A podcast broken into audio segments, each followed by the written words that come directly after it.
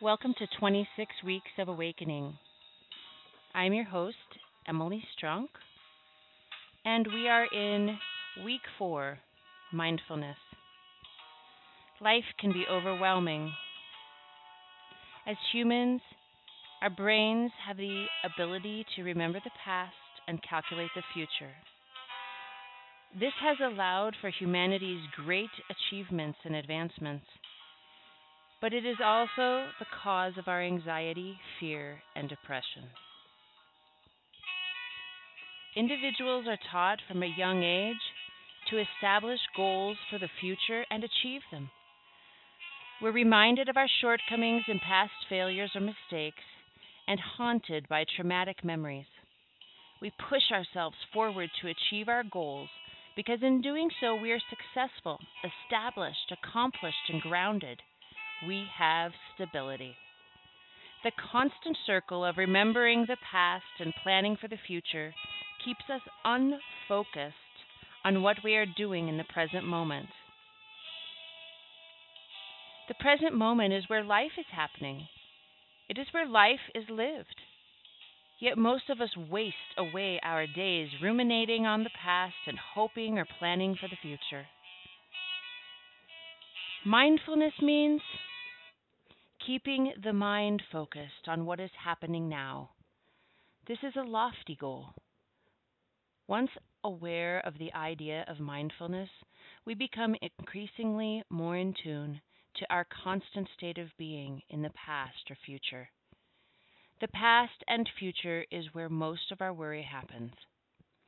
This comes down to, again, our foundational instincts for survival, the unconscious pull for security, stability, health, and longevity. Our fears take us into the past. Noticing this occurrence and becoming aware of what we are afraid of is instrumental in halting our continual regression backwards. Fear is the biggest enemy of mindfulness. Our fears carry us away with what if thinking, spinning our mind out of control with endless possibilities of detrimental events, fear of bad things reoccurring, or of bad things becoming worse drives unhealthy behaviors, reacting to one, our imagination. We must arrest our mind's regression into the past. Feeling the calmness that comes over us when we are able to be aware and let go. Subconsciously, I was stuck in the past of loneliness and acceptance. My late childhood, adolescence, and early adulthood were saturated with attention and acceptance seeking behavior.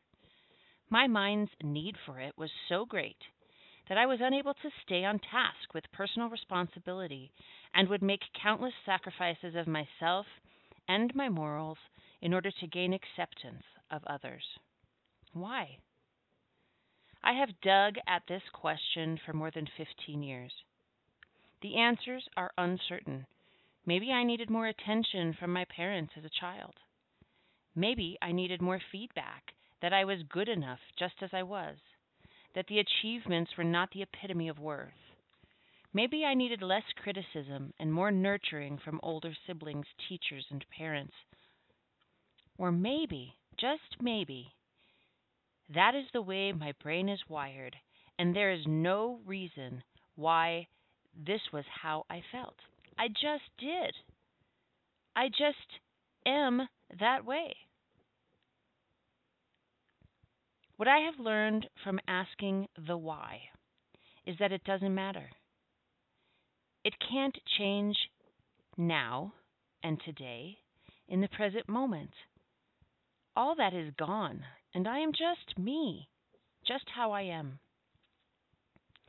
Grasping at the past of misdeeds and wrongdoings and injustices only keeps me stuck right there in the past. However, becoming aware of my present day focus on the past is pivotal in bringing my mind back to where it's at, what it's dealing with, and staying there.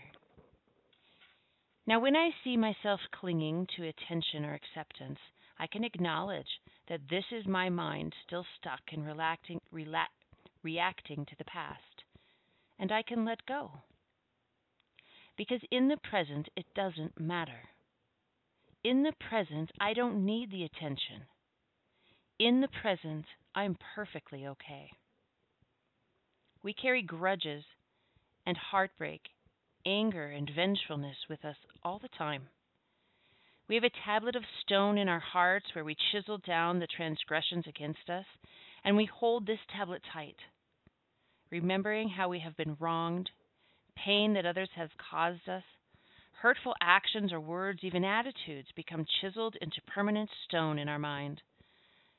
This burden and stone gets heavier with each passing day as we focus on yesterday and carry it with us. This is not staying in the present moment. This is bringing the past back to absorb and overtake our present each and every day. I cannot be aware of the beauty in a moment, a relationship, an experience, if I'm continually reviewing my tablet for worthiness. I can only rejoice in the beauty daily life brings if I cast this carved record out of my mind permanently and move forward, keeping no record of wrongs, mine or someone else's. Mindfulness seems simple, but it takes commitment and practice. Beginning with small actions of mindful behavior helps us in cultivating awareness and the immense difficulty our mind may have in staying present. The best example of this is the mindful shower. Practicing in just this one daily activity in staying present and focused on all the details in showering. It's actually so much harder than it sounds.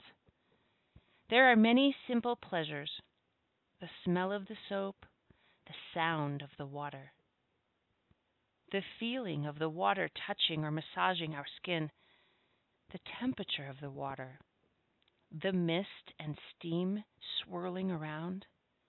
These details are missed by countless people each day as they hurry through their routine, thinking of the day ahead, planning their schedule, remembering their do list, or thinking of past events, conversations, and activities. A shower ends and we can't remember anything about it. This is a great place to practice.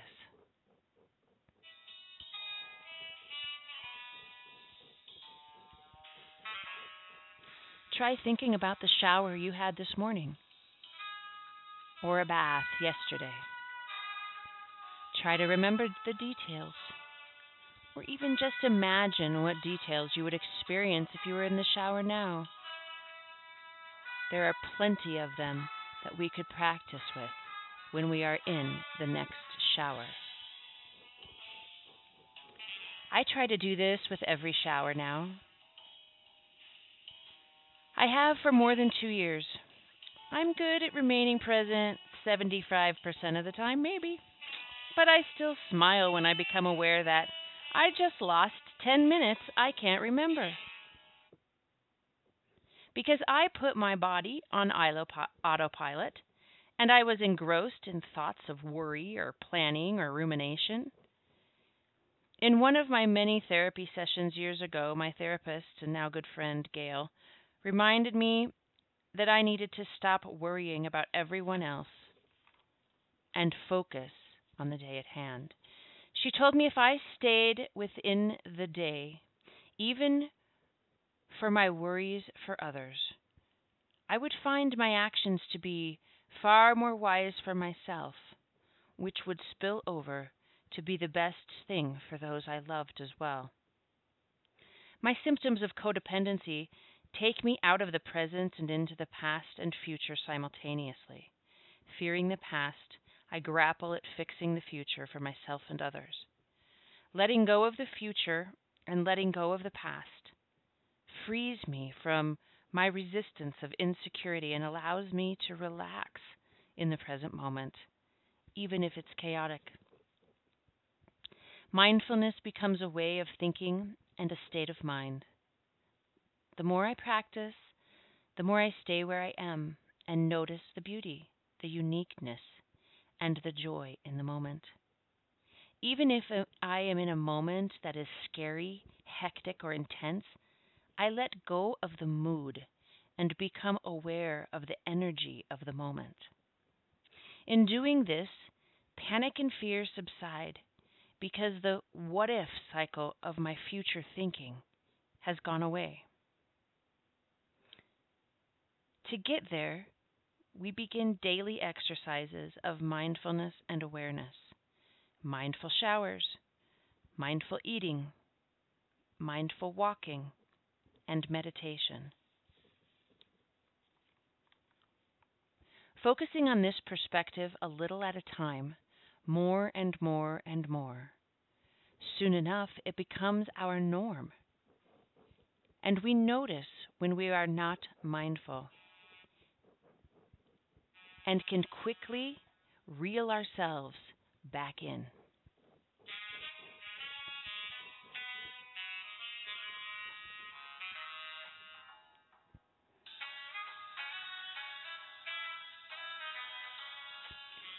So we have some work to do for this section of mindfulness and some questions to ponder.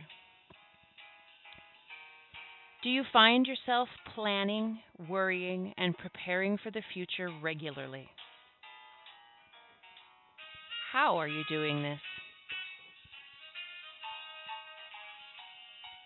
Do you think a lot of the past, remembering times gone by, regretting your actions, wishing things had happened differently?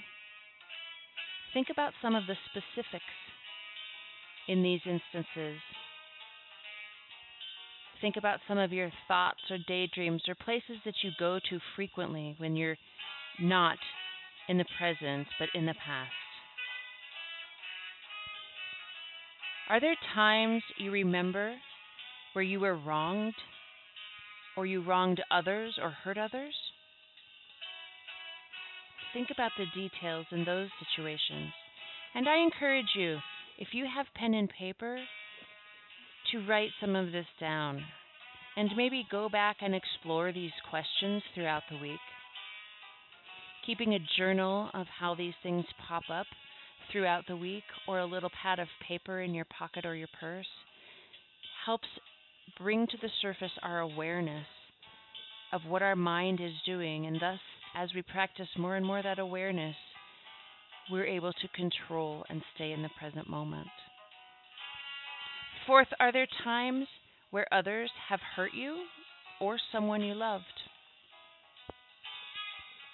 Are you holding on to any grudges or accounting of any wrongs on that chiseled tablet that you carry around? Do you worry about money why? Explain. What is at the basis of your worry about money? What do you fear? Do you worry about your future? In what ways? Think about ways you could begin mindfulness and write down areas you could start focusing on present moment. When you drive in the car, where does your mind go? Do you pay attention to the drive or are you lost in thoughts or distraction? Mindfulness car drives are an excellent way to try to rein your mind in and practice. Every time you see your mind wandering, bring it back to the focus on the surroundings that you're driving through the cars around you, the road, the wildlife, the colors, the smell of your car. Anything that brings you right back to the center of what it is you're experiencing in that moment, rather than daydreaming or thinking or escaping into music or other things.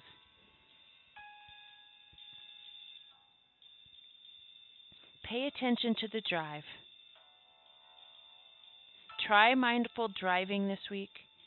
Try mindful showering. And take a couple mindful walks. staying present, trying to halt in little bits of a time the chatter of your mind.